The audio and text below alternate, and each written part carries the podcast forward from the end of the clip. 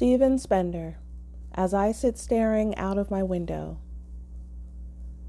As I sit staring out of my window, wasting time which the traffic does not waste, nor any of the passers by in the street,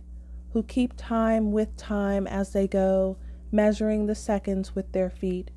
in their minds riding the crested tide on white horses of pursuant days, I think of you, James, at another window, with your stubby hands relaxed and your blue gaze invaded by a sense of emptiness,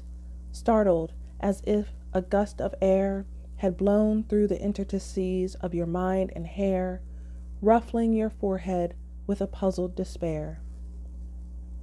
But I have learned lately that the spaces and the timeless loneliness of the unfruitful waste places, the desert, the untidy room, and the hour between waking and sleep are windows opened onto power, where we become most what we are, when the conscious eye and ear are severed from what they see and hear, and in the hollow, silent blackness deep, living tunes and images flower.